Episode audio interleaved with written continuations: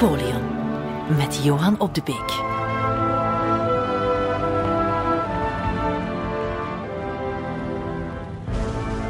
Als we aan Napoleon denken, is het eerste beeld dat natuurlijk in onze hersenen ontstaat dat van de veldheer met zijn prachtige hoed op, uh, op een een of andere veldslag. Zijn militaire genie is legendarisch en, en dat bijna romantische beeld beklijft doorheen de eeuwen. Maar genie, dat is niet iets wat je, ja, je krijgt dat een beetje mee, maar je leert dat ook. Napoleon heeft dat niet allemaal uitgevonden. Hij verblijft in de eerste jaren van zijn, van zijn adolescentie eigenlijk, uh, verstoken van, uh, van vader en moeder, uh, in die militaire scholen in Frankrijk. En op dat moment woedt daar net zoals in de Franse samenleving zelf een, een grote discussie. Een politiek debat. Hè. In heel Frankrijk wordt er uh, heftig politiek gediscussieerd over de toekomst en de hervorming van de samenleving. Maar ook de militairen zijn ermee bezig. En het zijn meer bepaald generaals waarvan Napoleon de boeken begint te lezen en waarvan hij zelfs les krijgt. Uh, de generaals Duthey, uh, generaal Bourset over, de, over de, de bergoorlogen en de tactische oorlogen. En zeker Guibert, die ontwikkelen nieuwe theorieën, bijvoorbeeld rond het gebruik van artillerie. Maar vooral ook over snelle legerverplaatsingen, hoe die een oorlog kunnen beslechten, hoe numerieke superioriteit op één specifiek punt in de slag een beslissing kunnen forceren, hoe verbindingen tussen goede communicaties tussen de legeronderdelen een eigenlijk numeriek zwakkere strijdmacht toch uh, de bovenhand kan doen halen. Wel, dat zijn nu net allemaal principes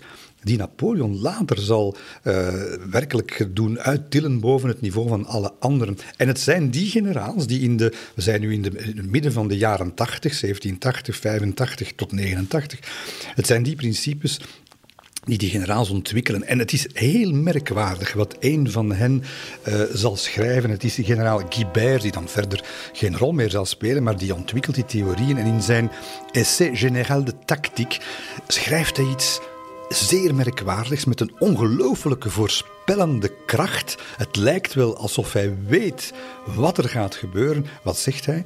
Hij zegt. We hebben dat allemaal bedacht. Dit gaat echt het Franse leger eh, superieur maken. Maar dat is niet genoeg, zegt hij.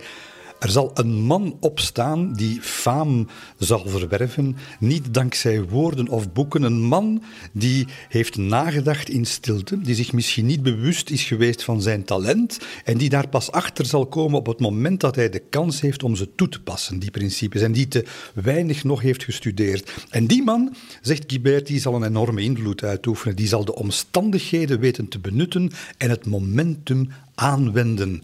Ja, dit is ongelooflijk. Dit is geschreven op het moment dat Napoleon nog niet bestond, hè, als, als, als veldheer, als militair. Maar wat hij schrijft is natuurlijk de tekening van Napoleon als, uh, als militair opperbevelhebber. Het is ongelooflijk wat. Uh, hij heeft het gevonden, die Guibert, en hij zegt, ja, ik ga dat niet zelf allemaal kunnen doen. Uh, maar er zal een speciaal, een heel speciaal iemand nodig zijn. En die komt ook. Stravey, hè? Dat, is, dat, is, dat is een, een Madame Blanche geweest, die, die generaal Guibert merkwaardige profetische woorden. En het is dan Napoleon die dat langzamerhand begint, begint toe te passen. En dus het is allemaal niet zomaar uh, genie. Uh, wat geniaal was aan Napoleon was natuurlijk dat hij die principes wist toe te passen, beter dan, uh, dan elk een.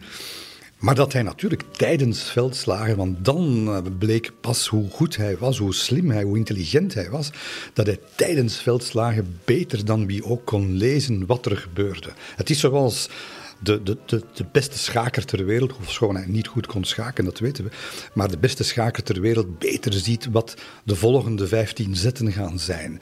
En dan weten toe te slaan als er toch nog iets onverwachts gebeurt. En dat, daar was hij ongelooflijk goed in. En hij heeft dat eigenlijk wat verdonkermaand. Hè. Hij heeft zich altijd willen voorstellen als bij Austerlitz bijvoorbeeld, zijn, zijn ongetwijfeld zijn hoogtepunt, zijn militair hoogtepunt, uh, heeft hij achteraf dat laten uitschijnen als ik heb dat plan helemaal bedacht. En dat was ook een heel goed plan. Maar het, het echte, uh, de echte overwinning heeft hij on the spot bedacht. Terwijl hij door zijn verkijker keek naar de rookpluimen en tussen de kruidwolken trachtte te detecteren waar die verschillende regimenten zich bevonden en hoe de vijand zich gedroeg, dan heeft hij de echte manoeuvres uit zijn hoge hoed getoverd en, en op een paar uur tijd de ene geniale zet na de andere gedaan. En het was dus veel meer au moment même dan wel uh, een, een, een, maandenlang vooraf bedacht meesterplan dat hem uh, telkens weer de overwinning bezorgde.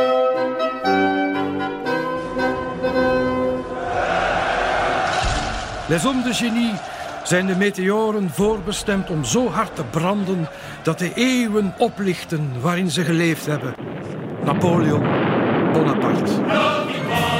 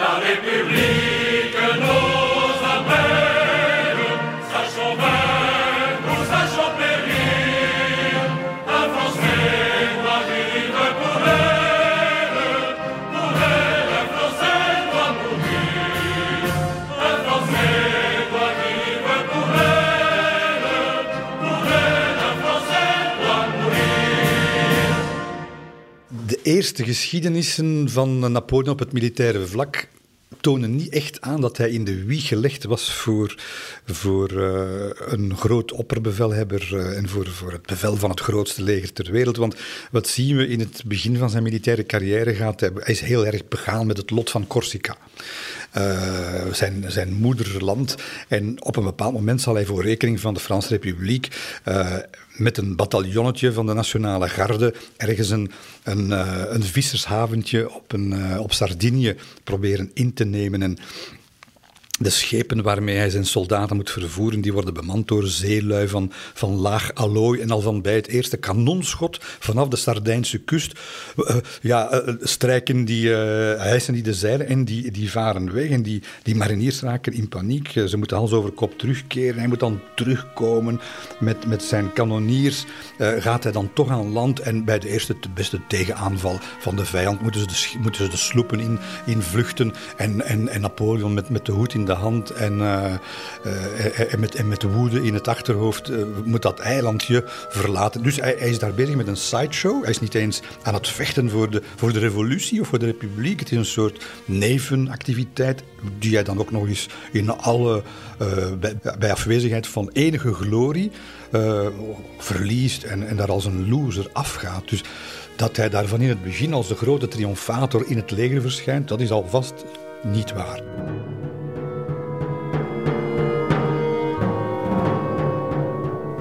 De eerste echte grote militaire daad van Napoleon, die zullen we zien in Toulon. Uh, eh, 1793 wordt die heel belangrijke zuidelijke havenstad ingenomen door de Engelsen. De Franse vloot wordt daardoor gewoon vleugellam gemaakt. En, en het is van, van levensbelang voor de republiek, voor de jonge republiek, geleid door Robespierre op dat moment, dat die havenstad terug in handen komt van de Fransen. En dat, dat is heel moeilijk Waar is Napoleon Bonaparte op dat moment? Hij is eigenlijk een luitenant van de artillerie die op allerlei stoffige wegen van de Midi drukdoende is met het in- en uitladen van vaten buskruid op geconfiskeerde boerenkarren. Enfin, hij zit daar eigenlijk in een, uh, vast in een neventraject, heeft niks te vertellen. Maar dat zal veranderen, want het is een van de representants, de, de Parijs stuurde toen uh, republikeinse we zeggen, volkscommissarissen een beetje naar het leger om, om daar de, de soldaten, de generaals uh, aan te porren, zelfs een beetje te terroriseren om, om werk te maken van de opdracht. En een van die mannen is een Corsicaan die hij goed kent en die, ja, die, ze zijn op zoek naar iemand. En er komt een post vrij bij de artillerie die Toulon belegerd. En die Corsicaanse representant, uh, die, ja, die kijkt naar Napoleon en hij zegt, maar dat is misschien toch wel een goede daarvoor, want hij, ja, hij, is, uh, hij is een van ons en, en, en die lijkt wel wat in zijn mars te hebben. En hij, hij stuurt hem naar generaal Carteau, die op dat moment Toulon belegert. En dat wordt van de eerste dag wordt dat een conflict tussen die twee. Die, die Carteau die denkt, we gaan die Napoleon Bonaparte, want hij is nog niet Napoleon, hij is eigenlijk maar gewoon luitenant Bonaparte. We gaan die, uh, we gaan die, uh, we gaan die ergens kaseren. Hè. Maar wat doet uh, Napoleon Bonaparte op dat moment? Die begint heel die artillerie compleet te reorganiseren. En het is belangrijk is na te gaan op welke manier hij dat doet. Hij gaat eigenlijk verschillende dingen doen. Hij gooit om te beginnen de klassieke nummering van de geschutsbatterij helemaal overboord. En in plaats van nummers geeft hij die uh, eenheden prozaïsche en dus met een, met een propagandistische waarde beladen namen. La batterie des montagnards, la batterie de la convention, dus het het, revolutionaire parlement. Of La Batterie des Jacobins, dus de echte republikeinen. Ja, dat geeft die kanoniers onmiddellijk een gevoel van, van eigenwaarde, van trots en van verantwoordelijkheid. Want ze, ze zijn niet voor het leger aan het vechten, ze zijn voor la patrie, voor de republiek aan het vechten. En die veren allemaal op, die mannen, als dan blijkt dat die nieuwe commandant Bonaparte, dat hij niet in een comfortabele tent gaat slapen in het hoofdkwartier en eet met de officieren. Nee, nee, hij eet bij de mannen. En hij, uh, hij, hij, hij, hij leidt zoals de mannen. En hij zit in de regen zoals de mannen. En hij slaakt dezelfde vloeken als de manschappen.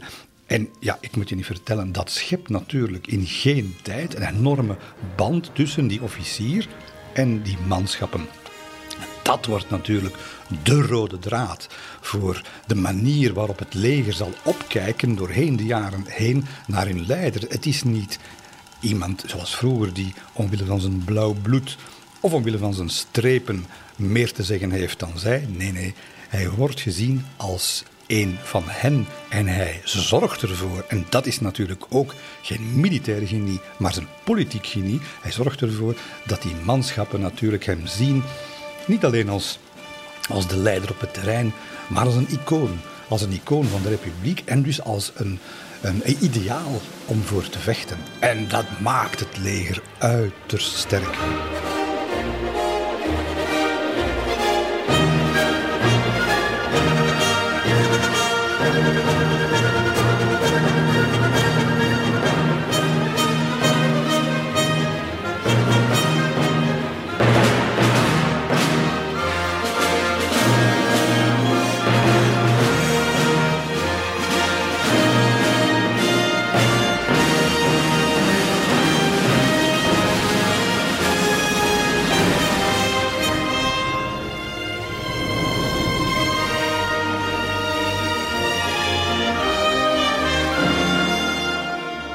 In dat beleg van Toulon gebeurt er nog iets anders. Uh, hij leert daar een aantal mannen kennen. Hij verzamelt daar eigenlijk uh, kapiteins en, uh, en luitenanten rond zich en sergeanten die, uh, waarvan hij zegt dat zijn de kerels die ik nodig heb. Hè. We hebben daar kapitein Mouillon bijvoorbeeld, uh, die zal sneuvelen in Arcolé. Marmont, die later een belangrijk uh, maarschalk zal worden. Andoche Junot, die, die hem terzijde zal blijven staan tot diep in de Russische veldtocht in 1812. Ordonnansen, kleine garnalen dus, zoals Duroc. Victor, dat zijn allemaal later maarschalken van het keizerrijk. En dat zijn allemaal mensen die hij daar ter plekke um, weet, uh, ja, dat is talent scouting. Dat zijn mannen als Junot. Uh, Junot staat op een bepaald moment naast Napoleon. En Napoleon ging niet uit de weg hè, voor, voor gelijk wat. Wel, er vliegen kanonskogels, Britse kanonskogels tot vlakbij hen. En er ontploft eentje, of er valt eentje neer vlakbij Junot. En die krijgt er een pak zand uh, over zich heen. En die Junot die geeft geen krimp. Die blijft gewoon staan waar hij staat, terwijl een ander zou wegduiken. En dat is iets wat Napoleon meteen ziet en, en, en, en weet van met dit soort kerels kunnen we nog heel wat bereiken. En je zal zien, hij neemt ze allemaal mee en ze gaan allemaal een geweldige carrière maken. En het is belangrijk toch ook omdat bijzondere karakter van dat republikeinse leger op dat moment en het latere keizerlijke leger uh, toch eens te onderstrepen. Want zo'n Andoche Junot, maar ook die mannen als Marmont uh, en, uh, en Lan en dergelijke, dat zijn dus allemaal mensen die gaan, die gaan de kans krijgen om kapitein, kolonel, generaal, maarschalk en dan met veel bezittingen en zo verder. Dat is de American Dream. Van nul kan je opklimmen tot het hoogste. En dat was nooit gezien. Dat is zelfs vandaag misschien niet eens zo evident op basis van verdiensten en eer voor het, verworven voor het vaderland ga je opklimmen in de maatschappij. Niet op basis van je afkomst, niet op basis van je centen, maar op basis van wat je bent, op basis van je talenten. En dat was compleet nieuw in die samenleving. En je zal zien dat de hele top van het leger, dat zijn, uh, dat zijn zonen van, van stalknechten, van herbergiers, van, van kleine werklui. Uh, zelfs uh, er is iemand bij die, die zelfs gewoon uit een weeshuis komt. Ja, alle soldaten weten dat ook, weten dat ook zij die kans ooit zullen kunnen krijgen. En dat geeft natuurlijk een enorme boost aan dat leger. Het is de republiek, het is het gedemocratiseerde leger dat Napoleon creëert en, en gestalte zal geven doorheen de jaren. En dat maakt dat leger in de eerste plaats dat is misschien nog, de, nog belangrijker als factor, als drijvende factor van de onoverwinnelijkheid van wat later de Grande Armée zal worden. Misschien nog meer dan het leiderschap van de grote chef zelf.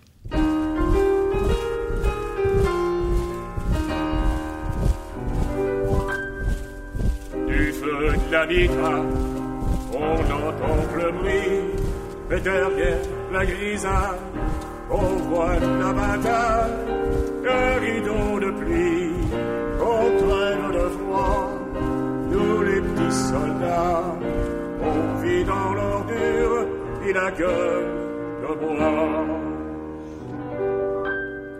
Nos coups de semonce fouettent les chevaux, leurs sabots s'enfoncent, et quand ils renoncent, on pousse les chariots,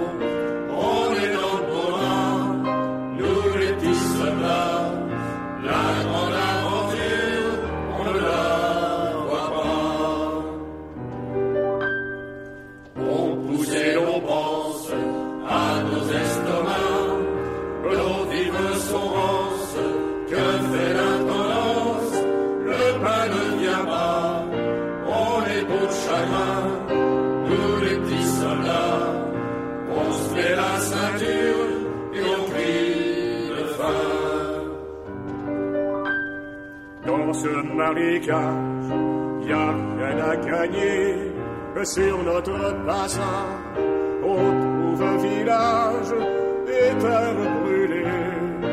Nous les petits soldats, on y gagne quoi? Deux ou trois blessures, une jambe de bois.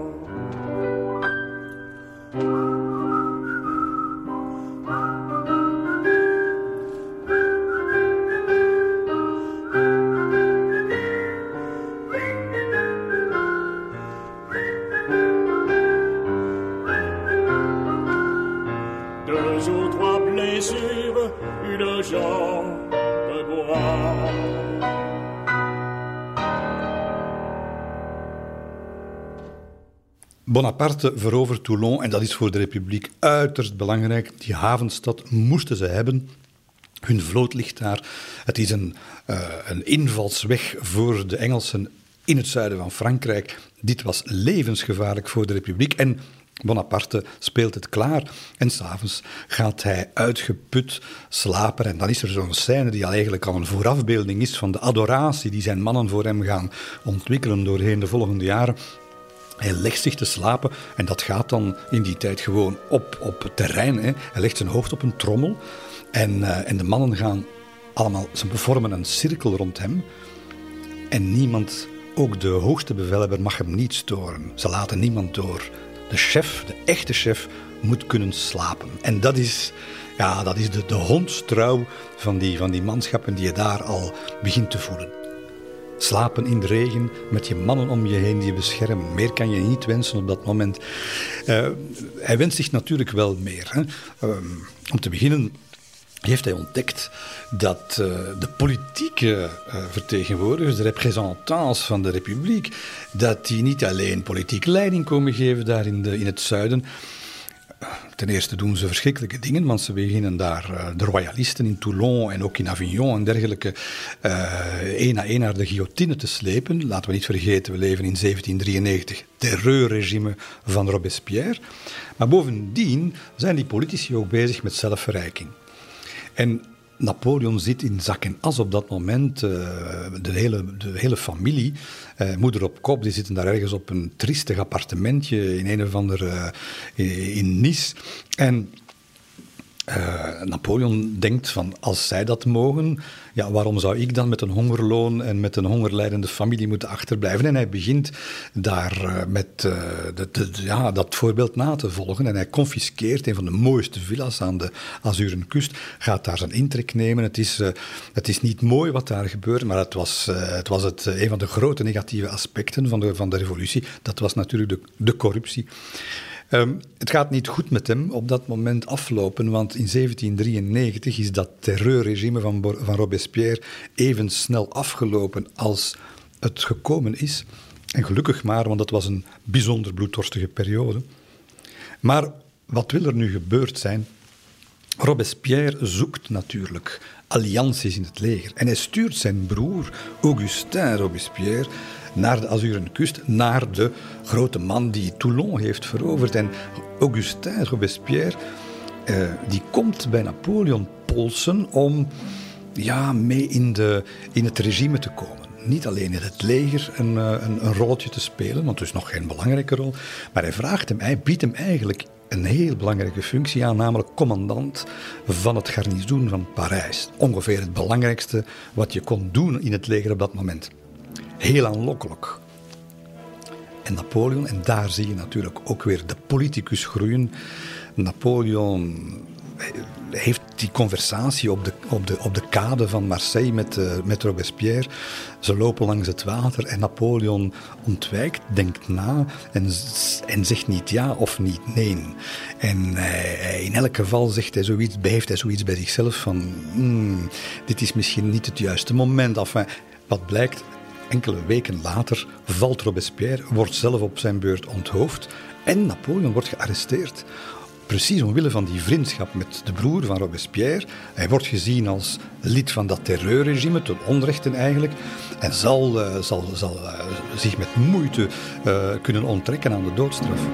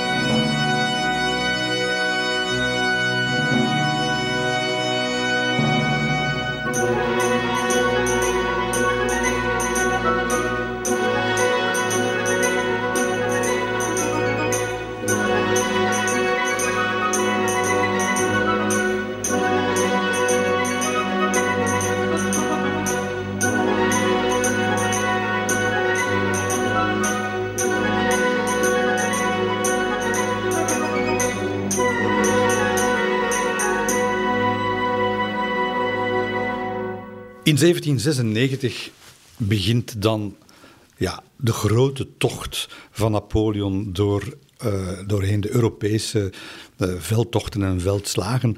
Het is op bevel van de Republiek. Hij is eigenlijk pas twee dagen getrouwd, Ocharme. En hij moet vertrekken naar het leger van de Midi uh, in het zuiden. Uh, en hij moet daar, het is eigenlijk ook niet zo heel belangrijk de opdracht die hij krijgt, want uh, er is een andere generaal, Mougot, die later zijn grote rivaal wordt, die aan de Rijn de Oostenrijkers partij moet geven. En in het zuiden, in, in Noord-Italië, moet Bonaparte eigenlijk niet meer doen dan de Oostenrijkse legers daar een beetje bezighouden. Ja, dan kennen ze natuurlijk Bonaparte nog niet. En hij trekt naar dat leger en wat treft hij aan? Een zootje ongeregeld. Ze hebben nauwelijks schoenen, hun musketten zijn niet onderhouden. Er is geen discipline. Hij komt daar aan in zijn, in zijn zogezegde hoofdkwartier uh, in het zuiden. En uh, men salueert niet eens de generaal die daar uit zijn koets stapt. Enfin, dat is, dat is ongehoord, dat, dat hangt niet aan elkaar. Het zijn 30.000 mannen. Hij heeft zelfs de opdracht, want het, het, uh, de regering heeft geen geld om, om die mannenschappen te betalen wanneer ze eenmaal op veldtocht zullen gaan in Noord-Italië. Hij heeft daarom ook de opdracht om voor zichzelf te zorgen. Wat wil dat zeggen? Ze moeten eigenlijk gaan plunderen. Uh, dat, dat, dat, daar staan we voor. En in no time maakt hij van dat erbarmelijke legertje een vechtmachine. En hoe doet hij dat? Hij doet dat niet met centen, want die heeft hij niet. Hij doet dat niet met cadeaus, want die kan hij niet uitdelen. En zelfs niet met fatsoenlijk eten aan de manschappen, want ook dat is er niet. Hij doet dat met, met brio, met charisma, met woorden uh, en met daden. Op een bepaald moment... Uh, gaat hij de manschappen zelf toespreken. En dat is ook weer een rode draad die we zullen zien. Het is niet via de generaals, de ondergeschikte generaals, dat hij de divisies gaat, dat hij communiceert met de divisie. Hij doet dat zelf. Dat hebben nog nooit meegemaakt.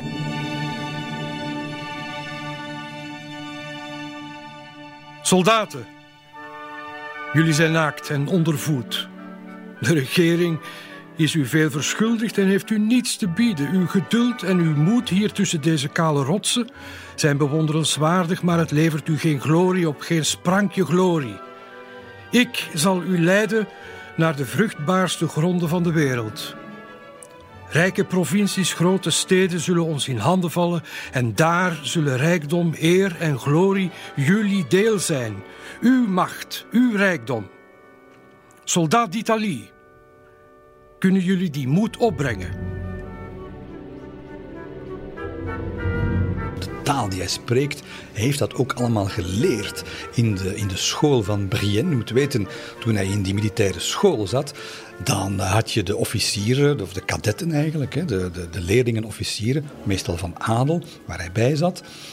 En die waren totaal gescheiden van een paar soldaten die daar rondliepen, want die moesten de schoenen poetsen en het eten maken. En toen al, hij was eigenlijk een, jongeling, een adolescent, revolteerde hij daartegen. Hij zegt maar, hoe kunnen jullie nu ooit aan manschappen leiding geven waarvan jullie het lot niet delen? En hij gaat zelfs zo ver dat hij op dat moment een brief wil schrijven naar het oorlogsministerie. Hij is dan 16 jaar of 17 jaar en dat kan niet en dat mag niet, moet veranderen. Gelukkig praat men dat uh, uit het hoofd van de jonge Bonaparte, want anders hadden we hem nooit gekend.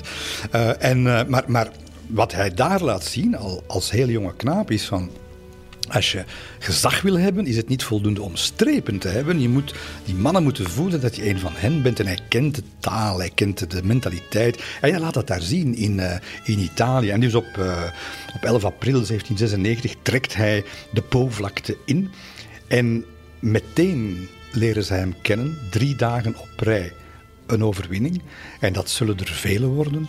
Uh, en elke stap, elke tactische stap die hij zet, die heeft hij gepland. En die blijkt ook telkens de juiste te zijn. Elk gevecht heeft hij beter voorbereid dan de tegenstander. Niemand kan de troepen zo snel laten marcheren als hij. En altijd naar de juiste plekken. Op de stafkaarten weet hij altijd de hinderlagen te ontwaren. Zowel voor zichzelf als voor de tegenstander. Kortom, het komt zover dat ze op een bepaald moment een, een Hongaarse uh, generaal gaan gevangen nemen. Die dus in het Oostenrijkse leger uh, strijdt en, en die wordt ondervraagd.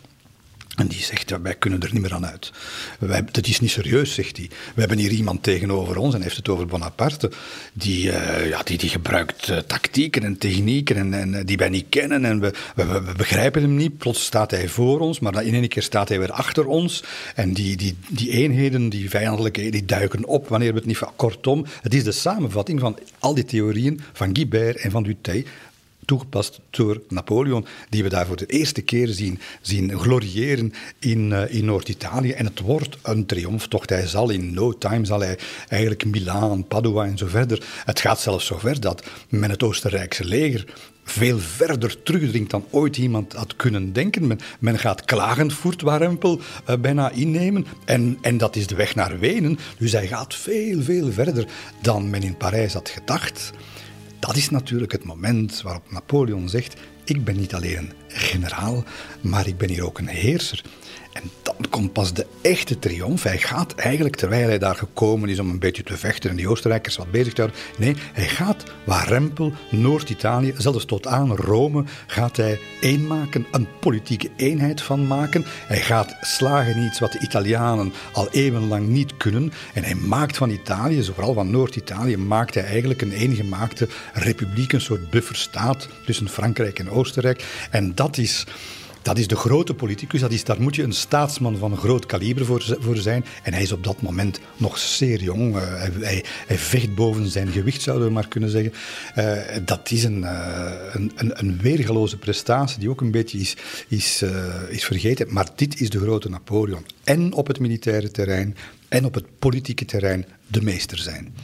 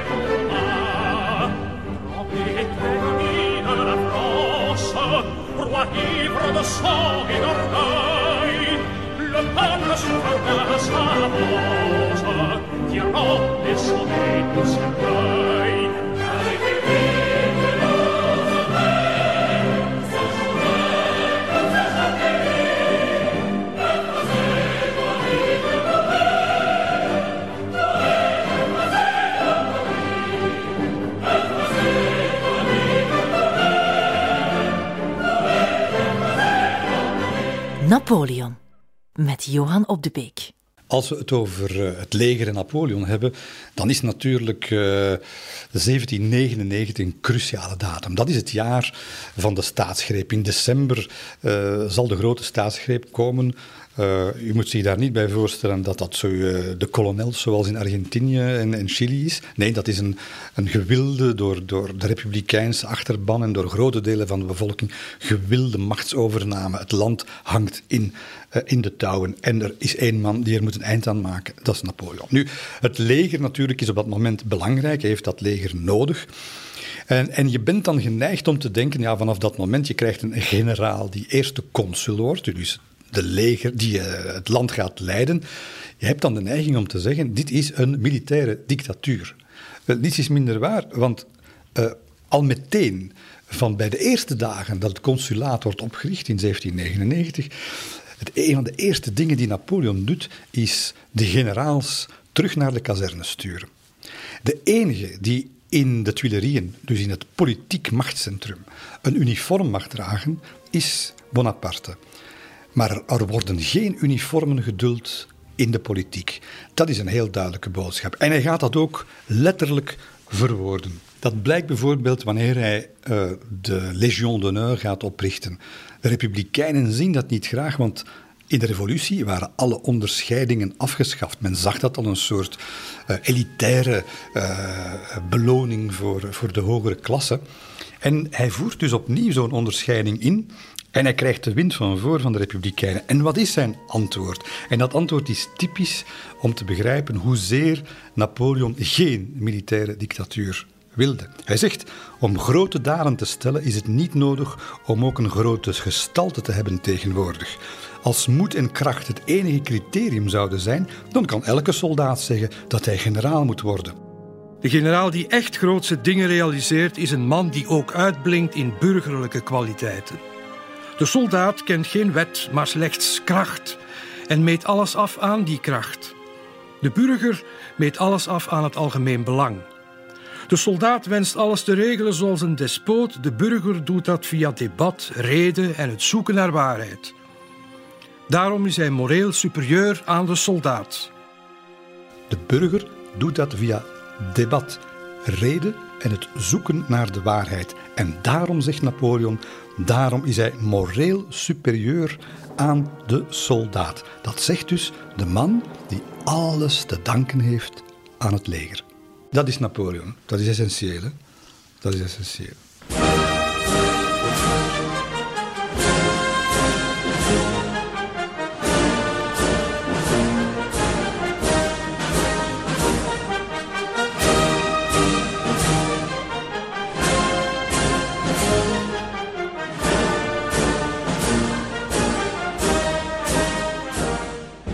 Hij had alles te danken aan het leger. Hij voert geen militaire dictatuur en hij weert de, de hogere generaals eigenlijk uit de politieke macht, maar met de soldaten. Daarvan beseft hij natuurlijk, dat is de echte achterban. Hoe doet hij dat wel? We hebben daar zeer gedetailleerde getuigenissen over. Hij, uh, ja, hij gaat uh, tijdens parades bijvoorbeeld, uh, rijdt hij langs, op een bepaald moment tijdens de oprichting van het consulaat, staan tienduizenden Parijzenaars op straat. En natuurlijk ook de ene soldaat na de andere in Erehagen. Hij rijdt daar dan voorbij en plotseling stopt hij. En hij ziet daar iemand en hij herkent die. En hij uh, zegt daar tegen van u bent toch degene die uh, op dat moment zus en zo gedaan heeft. En die man die valt bijna in zwijm van, uh, van, van emotie dat hij dat die opgeroepen dat hij die, die jongen kent. En ook op de je, je hoort dat dan ook op de, op de balkons van die huizen. Mensen zien dat en ze, ze zijn geëmotioneerd doordat die kleine soldaat daar door de grote consul persoonlijk wordt, wordt aangesproken. En hij zegt, jij, jij bent toch de jongen die uh, de aanval getrommeld heeft in Zurich. En, en je hebt een kogel in je arm gekregen. Hè? Ja, die, die, die, jongen die weet niet wat er gebeurt. Hè? Hoe kan die Napoleon dat nu weten?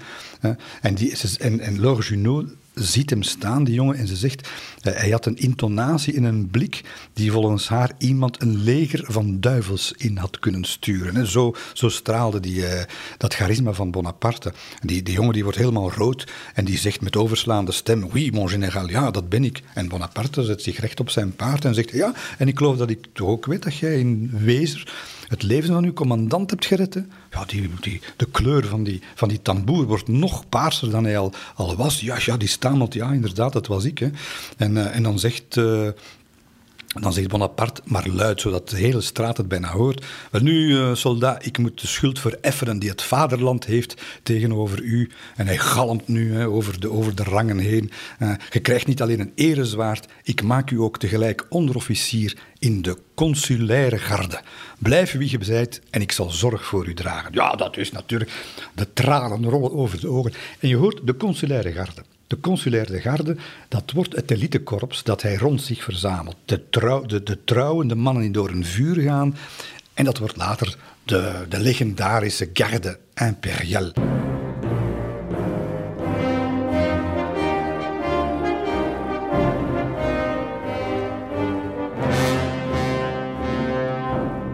We weten ook van Josephine dat uh, ook die ingevingen, Napoleon deed nooit iets bij toeval, dat is allemaal geen improvisatie, dat hij daar dan stopt plotseling bij een soldaat. We weten van Josephine hoe hij het deed. Zij zegt elke avond voor hij slapen gaat, dan, dan neemt hij eigenlijk de namenlijst door van de regimenten waar hij morgen waarschijnlijk mee in contact gaat komen. En hij leert die bijna van buiten. Dus hij slaapt in Terwijl hij de namen aan het opzeggen is van de compagnie nummer zoveel en wie daar onderofficier is en wie zich daar onderscheiden heeft. Hij houdt het allemaal bij, ergens een compartiment van zijn geheugen, tot het moment waarop dat moet tevoorschijn gehaald worden en hij kan scoren bij de manschappen. Ah, dat is natuurlijk dat is een smeten ijzer, een, ja, een, een, een ijzersterke band met, uh, met het leger.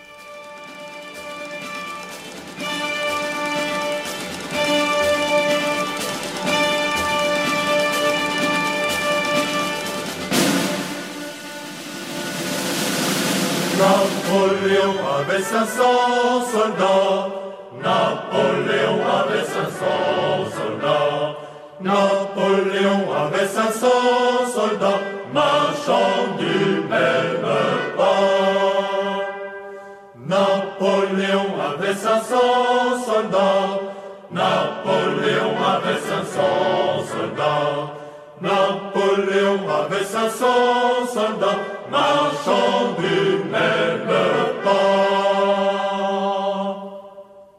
Wanneer Napoleon in 1804 tot, tot keizer wordt gekroond, uh, zal naar aanleiding daarvan uh, een grootscheepse uitreiking van de Légion d'honneur plaats hebben. Niet minder dan 1800 mensen krijgen op één dag uh, die, die belangrijkste onderscheiding. En een van hen is, is een gewone soldaat, Coignet, die prachtige memoires heeft geschreven. En dat gebeurt allemaal in de Saint-Valide. En in die volledig muisstille kerk, waar, waar vele, vele honderden uh, mensen plaatsnemen, hoogwaardigheidsbekleders. En ja, die 1800 uh, kandidaten voor de onderscheiding ehm, worden de namen afgeroepen alfabetisch. En Coignet, gewoon een soldaat, die zit op de tweede rij en die stapt eh, naar voren, naar het podium waar Napoleon staat om die decoraties op te spelden. En plotseling staat daar staat daar Eugène de Beauharnais, uh, natuurlijk iemand van het establishment. En die, uh, die zegt eigenlijk, uh, het zijn de generaals, jij mocht hier niet voorbij. En Napoleon die ziet dat van op dat podium en die geeft een, een wenk aan Murat. En die, uh, Murat die zegt uh, onmiddellijk tegen de Beauharnais, iedereen gelijk. Uh, alle legionairs mogen erdoor, die man is geroepen, die man verdient dat. En ja, zegt kwam je plotseling, stond ik daar voor Napoleon. Ik hield mij zo recht als een kaars. Hij prees mij als een moedig verdediger van het, van het vaderland en zei dat ik bewezen had wat ik waard was. Hij gaf me vervolgens het kruis, hè, dus dat, dat, die onderscheiding. En uh, ja, zegt Kwanje, ik wist niet wat ik er moest mee doen. En terwijl ik eigenlijk de onderscheiding bij het lint vasthield, ging ik weer terug de, de, de treden af. En Napoleon die roept hem terug. En die doet, die doet het voor hoe het moet. Hij haalt dat rode lint door een van mijn knoopsgaten, zegt Conje. Hij spelt het vast met een speld die, die dan de Beauharnais moet aanreiken. De man die hem daarnet tegengehouden heeft. En dan was het goed en dan mocht ik weer gaan. Opnieuw daalde ik de trappen af en langs al die hoge officieren van de staf, totdat ik bij mijn kolonel en commandant kwam, want die stonden achter mij in de rij om de decoratie te krijgen. Beiden hebben me hartelijk omhelst, te midden van dat officierenkorps. Toen ben ik de dom uitgegaan. Buiten werd ik onmiddellijk omringd door een enorme menigte en kon ik geen stap meer verder. Iedereen wilde mijn onderscheiding zien prachtige vrouwen vroegen of ze me mochten kussen. Prachtige vrouwen vroegen of ze me mochten kussen.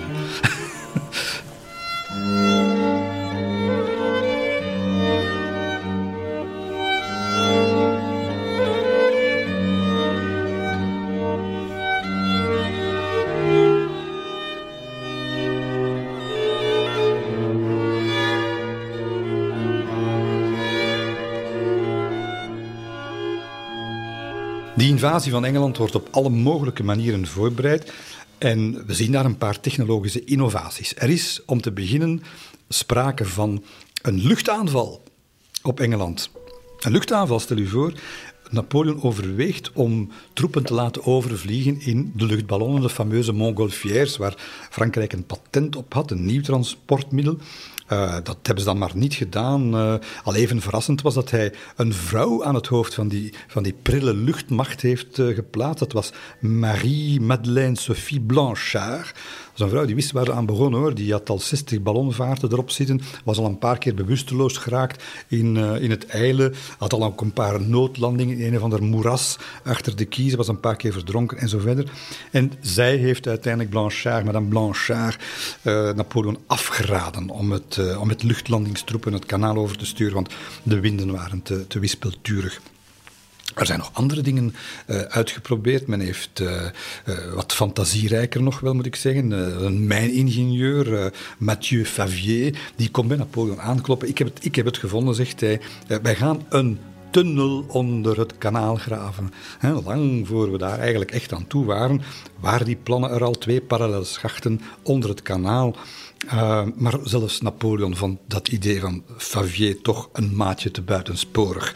Uh, er zijn uh, ja, momenten waarop Napoleon toch nog, laten we zeggen, heel veel gezond verstand aan de dag wist te leggen. Het duurt en het duurt. Er komt geen tunnel, er komt geen luchtlanding en er komt ook geen landing over zee. Het duurt bijna drie jaar dat dat leger daar geïmmobiliseerd staat. Ondertussen is er overigens vrede. Napoleon zal in die periode, die eerste gouden periode van het consulaat, 16 vredesverdragen afsluiten in Europa. Zijn we een beetje vergeten uh, en, en corrigeert toch wel aanzienlijk het beeld van de, van de oorlogszuchtige uh, legerleider. Maar goed, Engeland blijft natuurlijk de fundamentele vijand en het komt, uh, het komt opnieuw op het continent tot een conflict. Want wat gebeurt er? In de zomer van 1805 valt Oostenrijk een bondgenoot aan van de Fransen en dat is het Koninkrijk Beieren. En dan gebeurt er iets bijzonders. Het, uh, de Oostenrijkers gaan er eigenlijk vanuit. Napoleon staat uh, ja, heel ver, uh, bijna duizend kilometer ver met een leger aan de kusten, in Boulogne, Brugge en zo verder. En die, die, ja, die, die kan ons geen strobreed in de weg leggen. Wel, Napoleon gaat een intellectuele krachttoer uithalen zoals alleen hij die kon bedenken. Hij, uh, begin augustus roept hij zijn beste notulist bij zich, Daru, en die krijgt urenlang, een hele dag lang, een woordenstroom te verwerken waarin Napoleon tot in de grootste details, kilometer per kilometer, een compleet nieuw leger het uittekent. Tot in de kleinste details moet hij daar u opschrijven hoe de campagne zal verlopen, welke etappes er moeten afgelegd worden richting Oosten, nu weer opnieuw, waar de divisies moeten overnachten, hoe lang het allemaal mag duren, wat de, de, de precieze stapsnelheid per uur is, dat is namelijk 3,9 kilometer. Uh, elke weg, elke bevoorradingsplaats wordt bepaald, compleet met de becijfering van munitiebehoeften, van proviantbehoeften.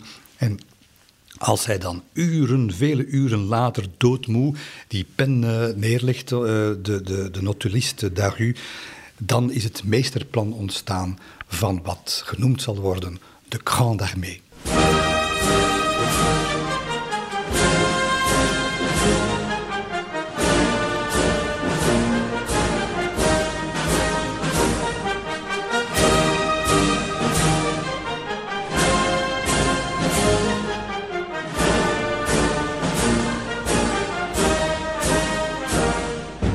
Dat Grande Armée wordt niet alleen groot, hè, het is 200.000 man sterk ongeveer, maar het, het, is vooral de organisatie van Napoleon dat het het modernste leger en daardoor het slagvaardigste wordt van allen.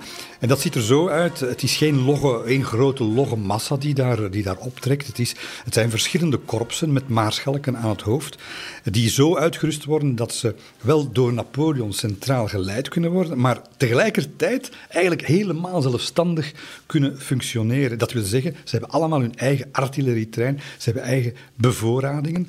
En de korpsen, gemiddeld zo 30.000 man sterk, die gaan eigenlijk opereren los van elkaar, maar net dicht genoeg bij elkaar, zodat ze als er zich een vijandige overmacht dreigt af te tekenen, dat ze een dag kunnen standhouden en dat dan de anderen ter hulp kunnen komen. En dat, dat die flexibiliteit, die wendbaarheid van dat leger, dat gaat het leger op dat moment echt onoverwinnelijk maken. En het is op die manier dat ze vanuit, Noord, eh, vanuit het noorden, Nederland en Noord-Duitsland en vanuit het westen, vanuit Boulogne, richting uh, centraal Duitsland en Oostenrijk zullen evolueren.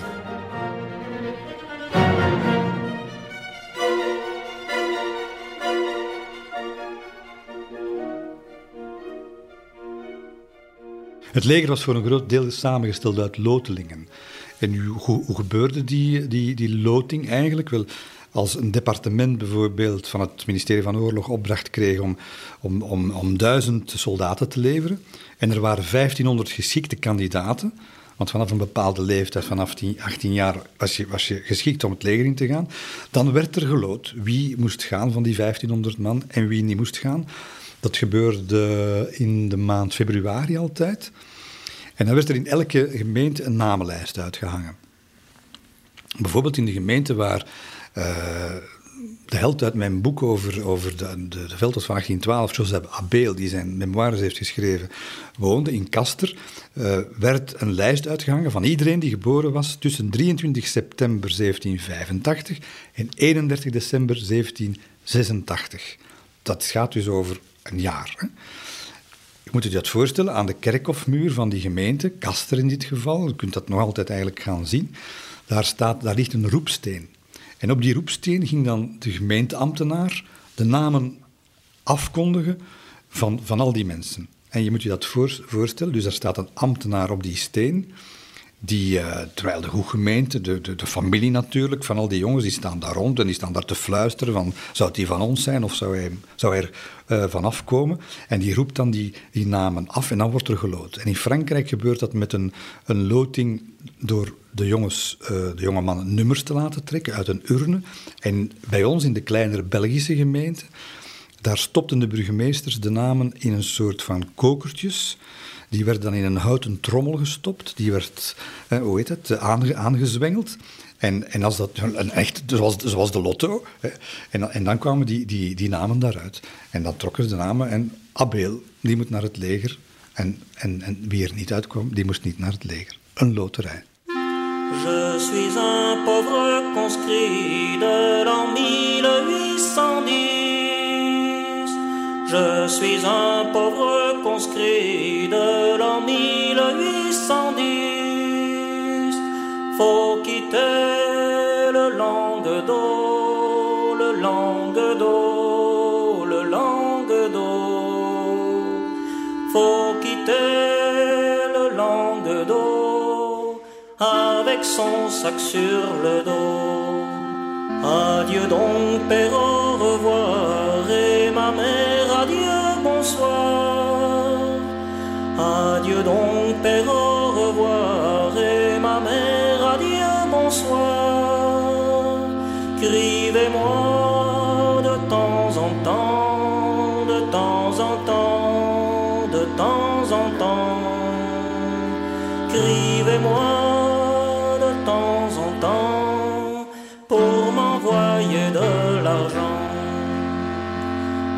Qui a fait cette chanson Non, sont trois jolis garçons.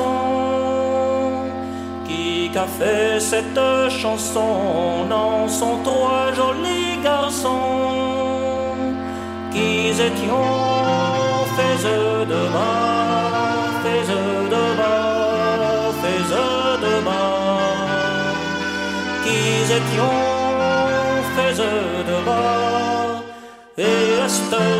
son soldado.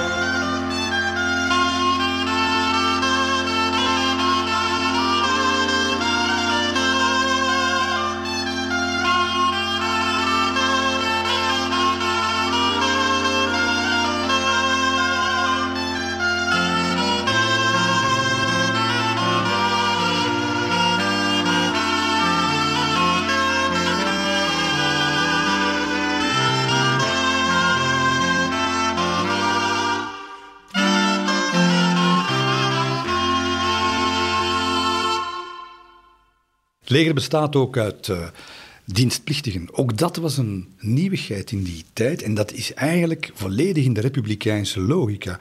Want de republiek geeft aan zijn burgers voor het eerst rechten, maar dus ook plichten. En een van die plichten is de verdediging van het vaderland. En dat wordt gestalte gegeven in la conscription. Dat is dus de, de dienstplicht en de conscrits. Dat zijn de mensen die bij loting vaak uh, vanuit de dorpen en de steden naar het leger worden, uh, worden versast. Wat tot grote uh, onrust zal leiden in onze streken overigens, dat weten we. maar dat is eigenlijk de, de, ziel van de republiek die je daar in dat, in dat leger gaat zien. Um, kern van het leger is de garde. Het is niet langer de consulaire garde, het is nu de keizerlijke garde geworden. Dat is uh, bij aanvang eigenlijk een, een kleine eenheid. Eh, als ze ontstaat is dat een, eh, een 12.000 manschappen wanneer je naar Oostenrijk optrekt. En dat zal uitgroeien tot 100.000. Dat wordt echt een soort pretoriaanse wacht die zich onvoorwaardelijk rond het regime zal scharen en die hij ook altijd zal sparen. De garde, de kracht van de garde is de mythe. De garde gaat toeslaan En als het toeslaat, dan hebt u geen schijn van kans, dan kunt u beter op uw moeder roepen. Dat is een beetje de kracht van de garde. En precies daarom spaart hij ze, want er is maar één garde. Andere soldaten kun je vervangen, maar de garde impériale niet. En hij zal ze uh, niet uh, weinig of te weinig inzetten. Hè. Later in de Russische veldtocht bijvoorbeeld, in Waterloo ook, gaat hij de garde tot op het einde sparen. En je kunt je afvragen of dat een goede beslissing uh, is geweest. Maar uh, de, de, fysieke aanwezigheid alleen van die garde in dat leger volstond, ook om de anderen bij de les te houden. Hè. Dat was imponerend. garde was ook werd ook een beetje... Je, wilde erbij horen bij de garde, want die werden beter betaald. Hadden betere kazernes, uh, hadden een, beter, uh, een betere voeding ook, hadden mooie uniformen, werden in de watten gelegd. En als normale soldaat wilde je daar eigenlijk bij horen. En dat, ja, dat is eigenlijk competitie. Hè? Dat is zoals het nu ook is. Als je als je, je best doet, dan, dan krijg je promotie. En wel, als je je best deed in, bij Napoleon, dan kon je bij de garde. En dan wist je dat je echt een luxe leven had. Enfin, luxe leven is veel gezegd in die tijd natuurlijk. Maar dat je een beter leven had. En dat je bovendien misschien meer kans had om te overleven. Want je moest misschien minder vechten, omdat je ze spaarde. Dus dat was een, een, een heel speciale drinkenbroers, losbollen, dat, eh, dat mocht daar niet. Je moest ook groot zijn van gestalt. Je moest, je moest uh, minstens een meter 83 groot zijn uh, voor de grenadiers en een meter 73 voor de, de, de chasseur à cheval de la garde. Dat was het, het lievelingskorps eigenlijk van, van Napoleon zelf. Hij droeg dat uniform ook, dat kolonelsuniform. Je moest er tien jaar dienst op hebben zitten. Uh, in, in, uh, in, normale oorlogsvoering. En je moest iets laten zien hebben. Je moest, uh, zoals sommige soldaten, je moest echt iets bewezen hebben. En dan ging je de garde in. En ze, ze was onoverwinnelijk. Ze heeft dat niet zo heel vaak getoond, natuurlijk. Maar de Russische veldtocht heeft ze gedecimeerd. Er bestond na 1812 niet echt meer een, alleen nog bij naam, een garde impériale. maar voordien en met name natuurlijk in die eerste belangrijke veldtocht tegen Oostenrijk in 1805 was ze onmisbaar.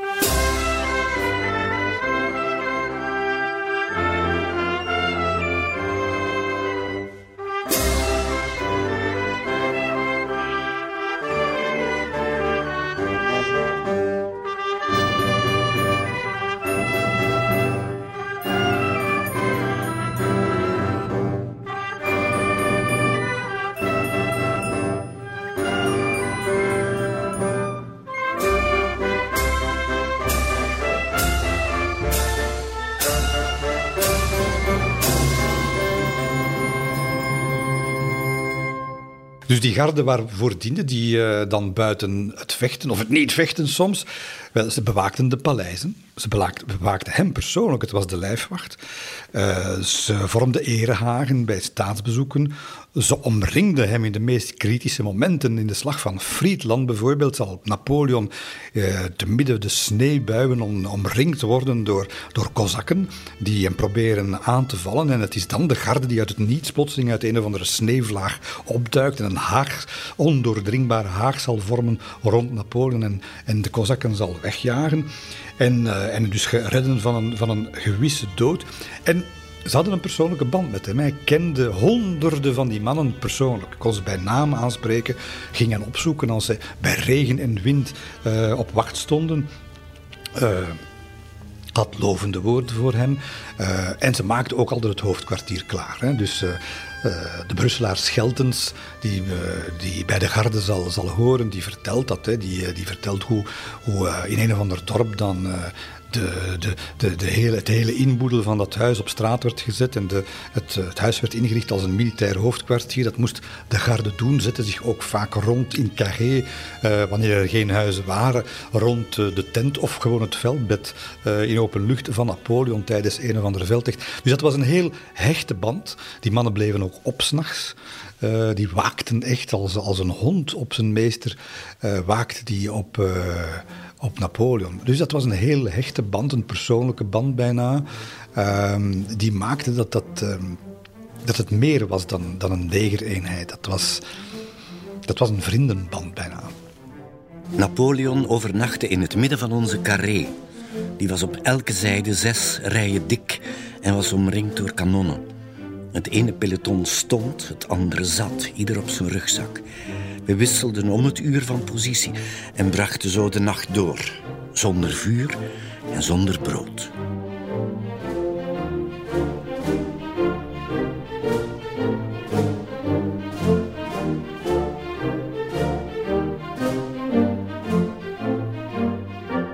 Die bijzondere band met zijn soldaten zag je ook op 26 september 1805, wanneer Napoleon vanuit Straatsburg eigenlijk echt aan die veldtocht begint. Die zal leiden naar de grote slag van Austerlitz.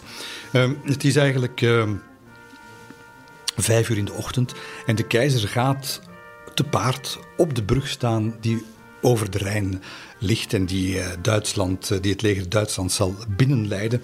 En duizenden, duizenden Franse soldaten, republikeinse soldaten, stappen uh, langs hem voorbij en ze dringen het vijandig gebied binnen. En hij blijft daar eigenlijk urenlang staan, nodeloos op het eerste gezicht. En ook wel een beetje lastig, want de regen stroomt werkelijk naar beneden. Zo erg dat, het, dat zijn hoed, zijn fameuze hoed, de, dat water loopt echt langs de randen van die hoed. En die voorflap, die, die hangt bijna helemaal over zijn, zijn voorhoofd. Je ziet zijn ogen bijna niet meer. Maar hij vond dat uh, niet meer dan normaal. Het was wat iedereen noemde de keizersoldaat. Heel, is er maar één zo geweest. Misschien was Julius Keizer dat ook een beetje, maar zeker en vast uh, Napoleon. Ja, zijn mentaliteit was mannen die je naar levensgevaar leidt, wel, die dien je te groeten. Dat was Napoleon. En tot de laatste soldaat moest weten dat hij persoonlijk bij hen was. Dat was ook de sterkte van het leger. Ze deden het voor hem, ze deden het voor het ideaal dat hij eigenlijk symboliseerde. En, uh, en dat was ook nodig, want de spionnen hadden gemeld dat Kutuzov uh, met het Russische leger al bij in Oost, bijna in Oostenrijk stond. Dat uh, Mak met het Oostenrijkse leger begin van de maand al helemaal Beieren had verloverd. München was onder de voet gelopen. En als die twee bij elkaar zouden komen, de Russen en de Oostenrijkers, waren de Fransen in de minderheid. Dus men moest het ultieme wapen van het Franse leger nu uit de kast halen. En dat is snelheid. Je moet je zo'n mars over de brug en dan over de wegen, dus de stoffige wegen of de modder, bemodderde wegen. Je moet dat niet voorstellen als een treurmars. Daar, dat, dat was kabaal. Ze hadden allemaal, elk regiment had een korps, een muziekkorps bij. En had ook trommelaars. En als er niet getrommeld werd, de mars getrommeld werd, dan waren het de muziekkorpsen die een, die een marslied speelden. Dat was niet alleen de Marseillaise. De garde had zijn eigen lied. En grote regimenten, belangrijke regimenten, die hadden eigen, uh, eigen marsen. En dat galmde langs je, langs je heen. Hè. Mensen die in steden woonden waar het Franse leger doortrok, ja, die hadden het geweten. Hè. Dan moest je oorstopjes in doen, denk ik. Want dat galm, dat weer galmde langs de huizen. Ze zongen ook uit volle borst. Uh, op het moment dat het allemaal nog goed ging natuurlijk en ze eten hadden.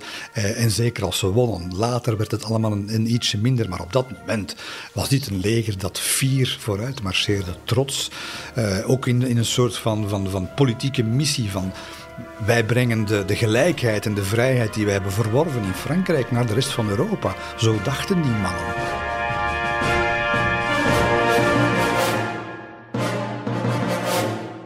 Soldaat, ik zal persoonlijk al jullie bataljons aanvoeren. Ik zal mij buiten schootsafstand bevinden wanneer jullie met jullie gebruikelijke heldhaftigheid, wanorde en angst in de rangen van de vijand zaaien. Maar als de zegen ook maar voor één ogenblik twijfelachtig lijkt, dan zullen jullie je keizer bij jullie vinden in de voorste gelederen. Noteer dat niemand de rangen mag verlaten onder het voorwendsel dat hij een gewonde wil wegbrengen. Laat één ieder vervuld zijn van de gedachte dat we deze slag absoluut moeten winnen tegen deze betaalde lakeien van Engeland die onze natie zozeer haten.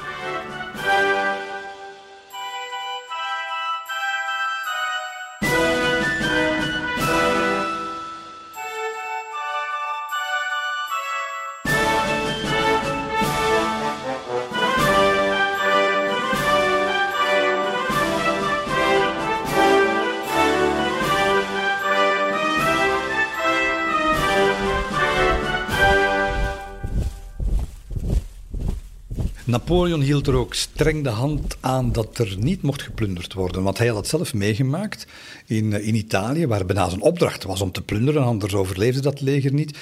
Uh, er waren enorme logistieke operaties die parallel met de legerkolonnes opereerden om dat leger te bevoorraden.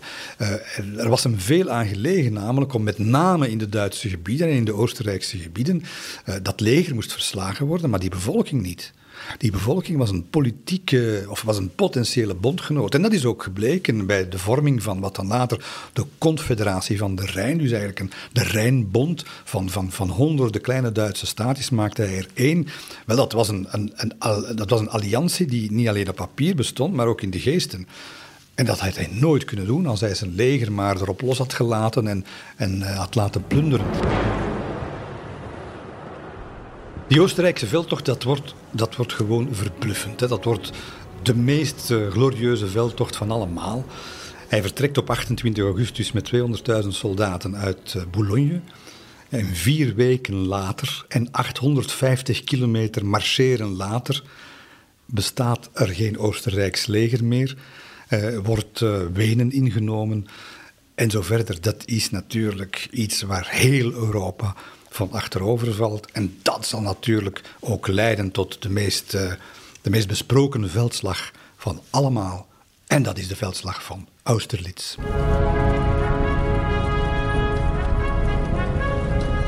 we zijn uh, begin december 1805 en bij het plateau van Pratsen, nabij het stadje Austerlitz, vindt de grootste confrontatie plaats die tot dan toe uh, uh, was gebeurd. De confrontatie tussen het gecombineerde leger van Rusland en het Oostenrijkse keizerrijk enerzijds en de Fransen anderzijds.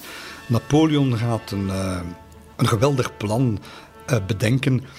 Maar voor de slag plaatsvindt, hij ging altijd het terrein inspecteren, tussen de mannen rondrijden, voor de slag en na de slag. Voor de slag plaatsvindt, rijdt hij eigenlijk, terwijl het al donker is natuurlijk, in de avond uh, rond uh, in de valleien, op de bergjes. En uh, hij gaat de troepen inspecteren. En dan gaat hij eigenlijk een van de hoogtepunten van zijn toch al zeer bewogen militaire carrière beleven. dat is namelijk op het moment dat hij dus met, met zijn gevolg, met zijn staf, halt houdt bij een, bij een bivak van het, dus het tiende linieregiment, geloof ik, van generaal Van Damme in het korps van Maarschalk Soelt. En in de duisternis struikelt hij over, over een wortel van, van, een, van een boom. En de begeleider, zijn, zijn, zijn lijfwacht Roestam, die pakt die, die, die, trekt die, die, uh, die, die, trekt die wortel weg en die neemt een stroopbundel, steekt die in brand om licht te maken, om te zorgen dat dat niet nog eens gebeurt. En het is als bij afspraak dat heel die compagnie die hij op dat moment bezoekt, niemand heeft dat bevel gegeven, maar die nemen allemaal een stroobundel en die steken die in brand. En dan zal je zien dat plotseling een, uh, een paar honderd meter verder nog zo'n compagnie dat doet. En het hele regiment doet dat.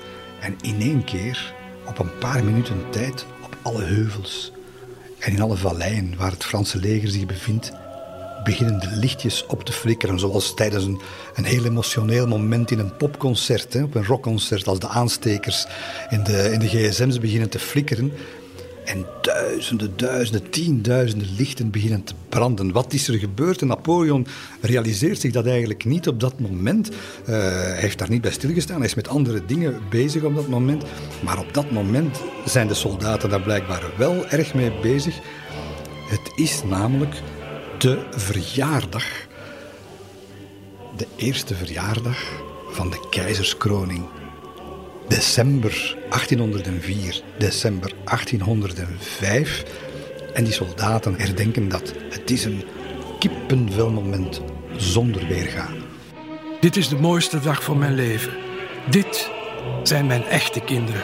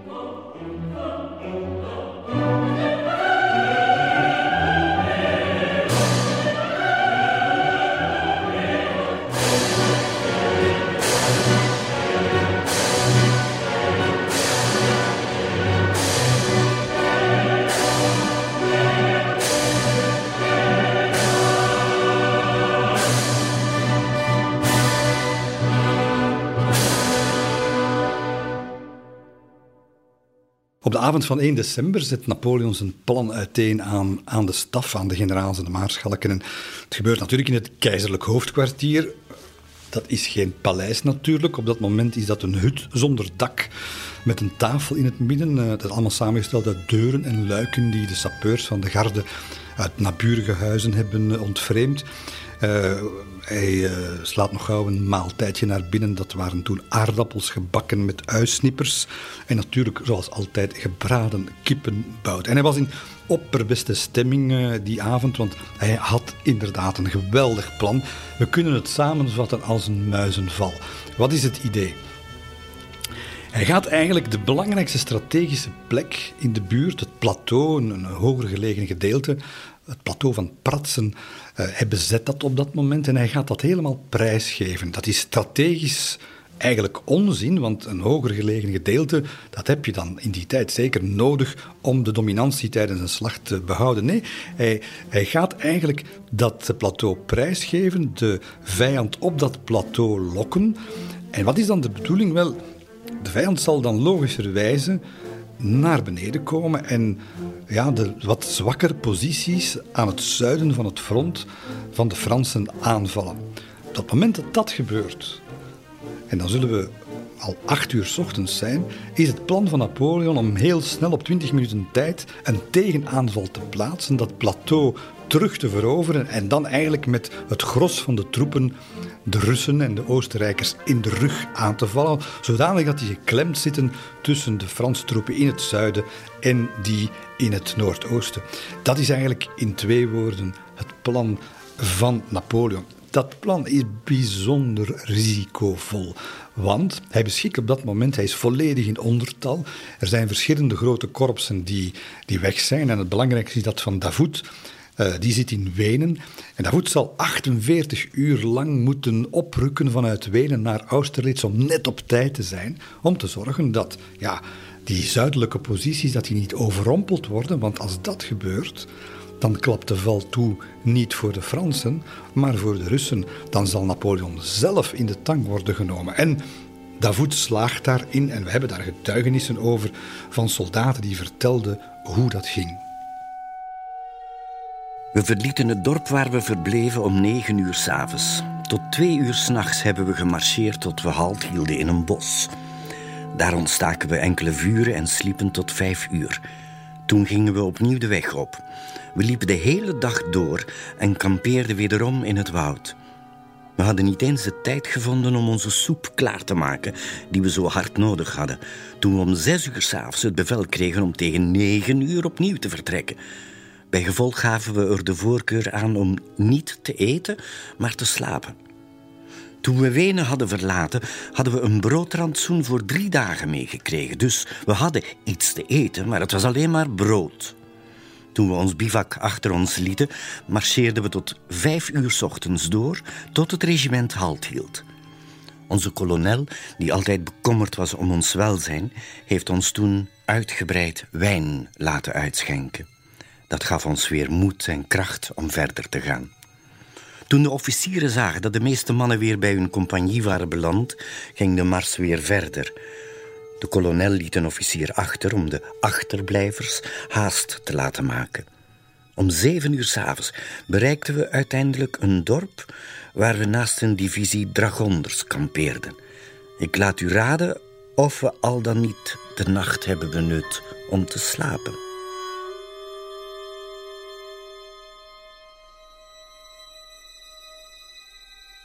2 december om 7 uur s ochtends uh, gaat uh, Napoleon uh, de troepen inspecteren. En het is een, het is een bijzondere sfeer. Wordt ook heel goed beschreven door generaal Savary. Er hangt een dichte mist over het hele slagveld. Dat slagveld is zeer groot. Het gaat over bijna 20 kilometer in de diepte en 25 kilometer in de lengte. Mist en stilte. Uh, heel vreemd, uh, een heel rare sfeer die daar hangt. Uh, je ziet geen 10 meter ver eigenlijk. En om, om zeven uur gaat Napoleon uh, zijn mannen samenroepen voor een laatste overleg. En de maarschalken gaan in een cirkel om hem heen staan in de mist. Je kunt je dat voorstellen met die, die pluimen op die hoeden en dergelijke meer. Het is echt een onvergetelijk moment. Ze weten dat er, uh, dat is erop of eronder. Uh, dit, dit gaat de geschiedenis van Europa bepalen. En Savary die schrijft in zijn memoires, ik zie hem nog zo voor mij. Hij beschrijft zichzelf en zijn, zijn collega's. Eén voor één inspireerde hij hen en dan, als een gesmeerde bliksem, sprongen ze te paard en stoven weg, elk naar zijn korps. Zolang ik leef, zal ik die scène nooit vergeten. Zolang ik leef, zal ik die scène nooit vergeten. Zo indrukwekkend was ze, generaal Savary. Op de ochtend van, uh, van de grote slag.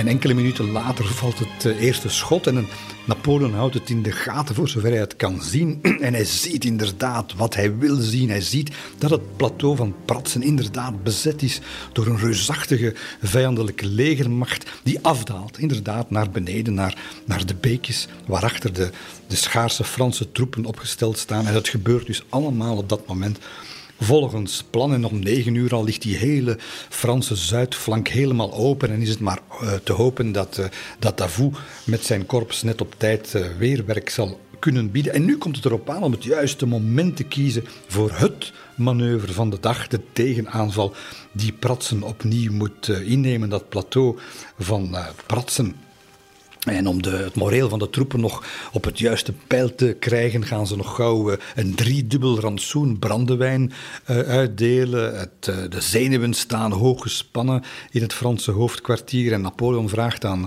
maarschalk Soult hoe lang denkt je nodig te hebben om boven te geraken, dus op Pratsen. En Soult antwoordt, sieren minder dan, dan, dan we dachten, waarschijnlijk tien minuten. Want we kunnen ons nog een beetje verschuilen in de mist en de rook van de kampvuren, zodat het soms nog niet zien komen. Dat moet een verrassingsaanval worden. En dan zegt, uh, ja, iedereen staat daar gespannen bij. En dan zegt Napoleon ijzig kalm, wel, dan wachten we nog een kwartier. Dat is ondraaglijk lang op dat moment. Want men weet dat het op seconden gaat aankomen. Ze moeten het daar in het zuiden kunnen uithouden tegen de Russen. En hij houdt zijn verkijker onafgebroken op de, de afdaling van de vijand gericht. Ziet nog twee Russische divisies komen, wacht nog altijd. Wanneer gaat hij dat zijn geven? Al de blikken zijn op hem gericht. En dan gaat de hand van de keizer omhoog. Tientallen trommelaars beginnen de pas de charge te troffen. Overal klinken die bevelen en die de schreeuwen van, van de officieren en de divisie van Saint-Hilaire, de twee generaals die de tegenaanval moeten doen, Saint-Hilaire en Van Damme, die trekken naar boven. Het is dan negen uur. En alsof er magie mee gemoeid is, gaat op dat moment de mist mee wegtrekken met de eerste Franse aanvalsgolf. En met andere woorden, de zon breekt door. En de zon begint plots te flikkeren op al die bajonetten, die Franse bajonetten. Ja, een regisseur zou het niet beter kunnen bedenken. En dat wordt Le Soleil d'Austerlitz.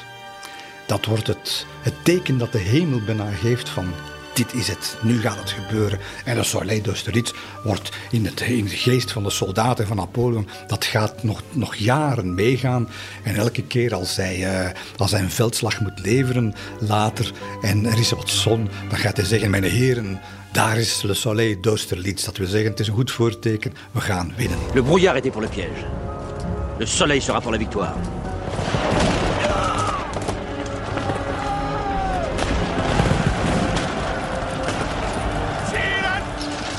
Het eh, plateau van Pratsen wordt uh, inderdaad ingenomen. Er komt nog een zware tegenaanval van de Russen, van de, van de garde van de Russen.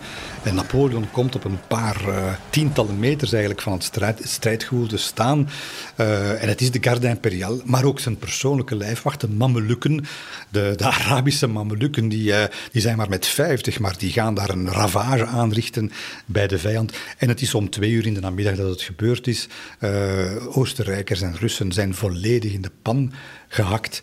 De slag van Austerlitz is gewonnen en Europa zal in een ander plooi vallen.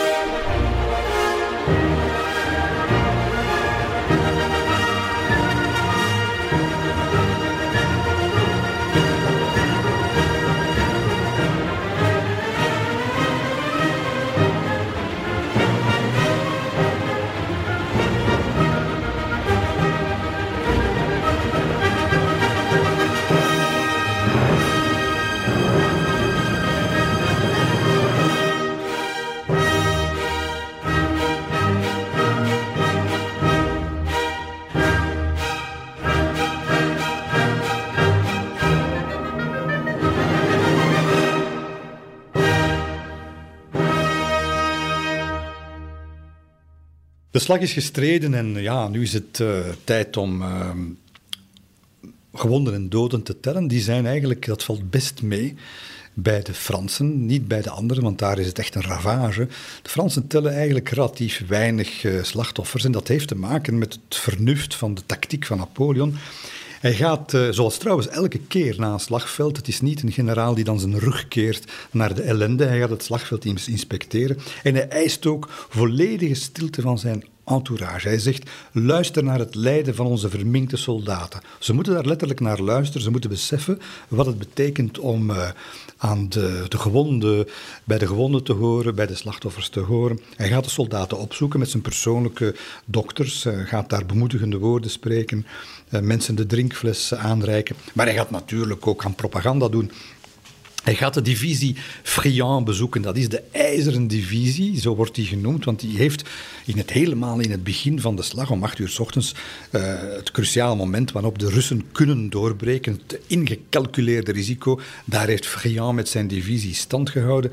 En hij zoekt daar vaandeldrager Putigny op.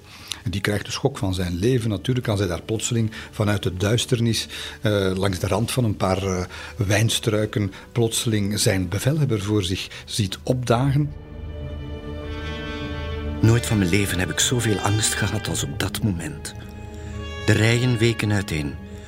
Mijn maag kromp samen. Kom naar voren, klonk het. Het was onmiskenbaar de stem van de keizer. Ik zag alleen zijn bleek gelaat oplichten bij het kampvuur, want de duisternis deed zijn mantel en uniform vervagen.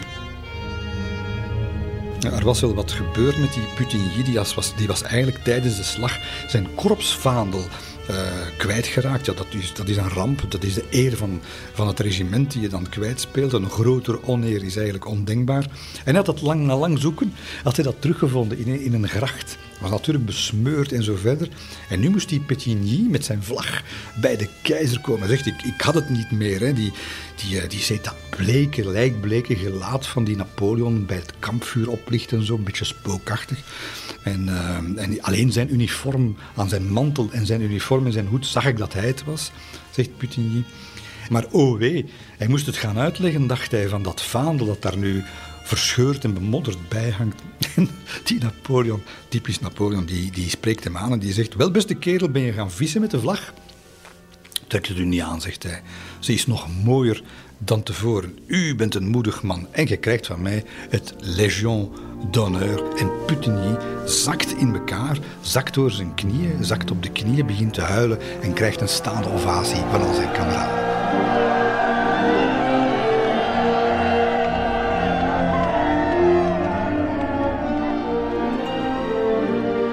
Soldaat, ik ben tevreden over jullie.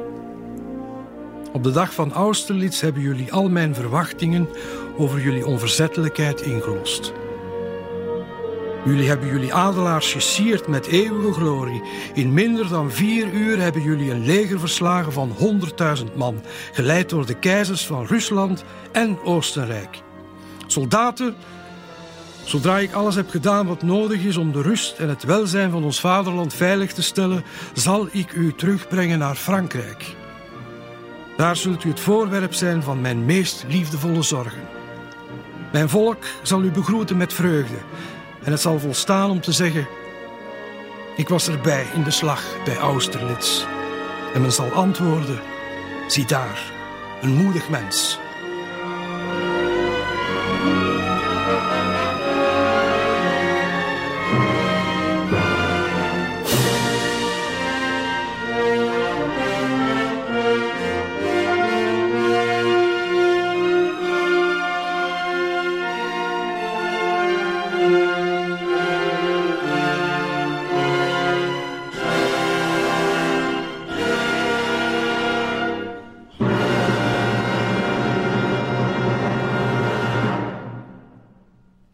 Cijfers zijn bij benadering gekend. Hè. Tussen 1799 en 1815 hebben ongeveer 2 miljoen mannen in de legers van Napoleon gediend.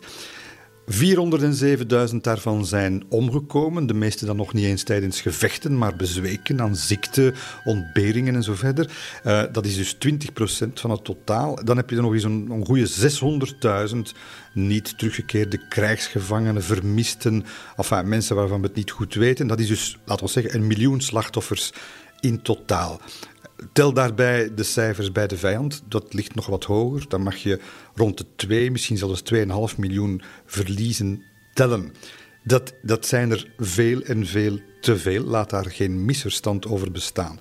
Maar je moet het in perspectief zien. Uh, de twee andere grote conflicten ervoor en erna, de Dertigjarige Oorlog 1618, 1648 ja, vijf tot waarschijnlijk zeven miljoen slachtoffers. En dan natuurlijk de Eerste Wereldoorlog in vier jaar tijd.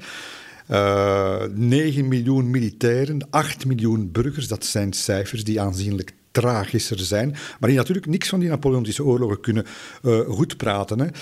Uh, wat, wat we vooral moeten goed begrijpen, is dat in die tijd er twee methodes waren om conflicten op te lossen. En niet de methodes van vandaag, namelijk Verenigde Naties, diplomatie en dergelijke. Het bestond gewoon niet. Die twee methodes waren ofwel een politiek huwelijk, ofwel oorlog. En kunnen we de mensen van toen, Napoleon en de anderen, verwijten dat ze niet gewerkt hebben met de methodes van vandaag. Het heeft toch tot 1950 geduurd voor wij in West-Europa zelf een beetje op een fatsoenlijke manier met conflicten zijn, zijn omgegaan. Um, en ja, ik moet dan een beetje lachen met mensen die schrijven dat hij een massamoordenaar was. Ja, dan moeten we dat dus misschien ook zeggen over Churchill of over Roosevelt. Als je dan uh, uh, in 1945 uh, één Duitse stad op een kwartier tijd, dat je daar 30% van de bevolking uitroeit door een Engels luchtbombardement. Dat heeft 22 minuten geduurd of zoiets. Dresden drie dagen lang gebombardeerd en volledig verwoest noemen we die mensen massamoordenaars. Dus alles moet een beetje in perspectief, in historisch perspectief gezet worden. En, en ik denk de grote les is natuurlijk, oorlog is niet de methode om conflicten op te lossen en is afschuwelijk.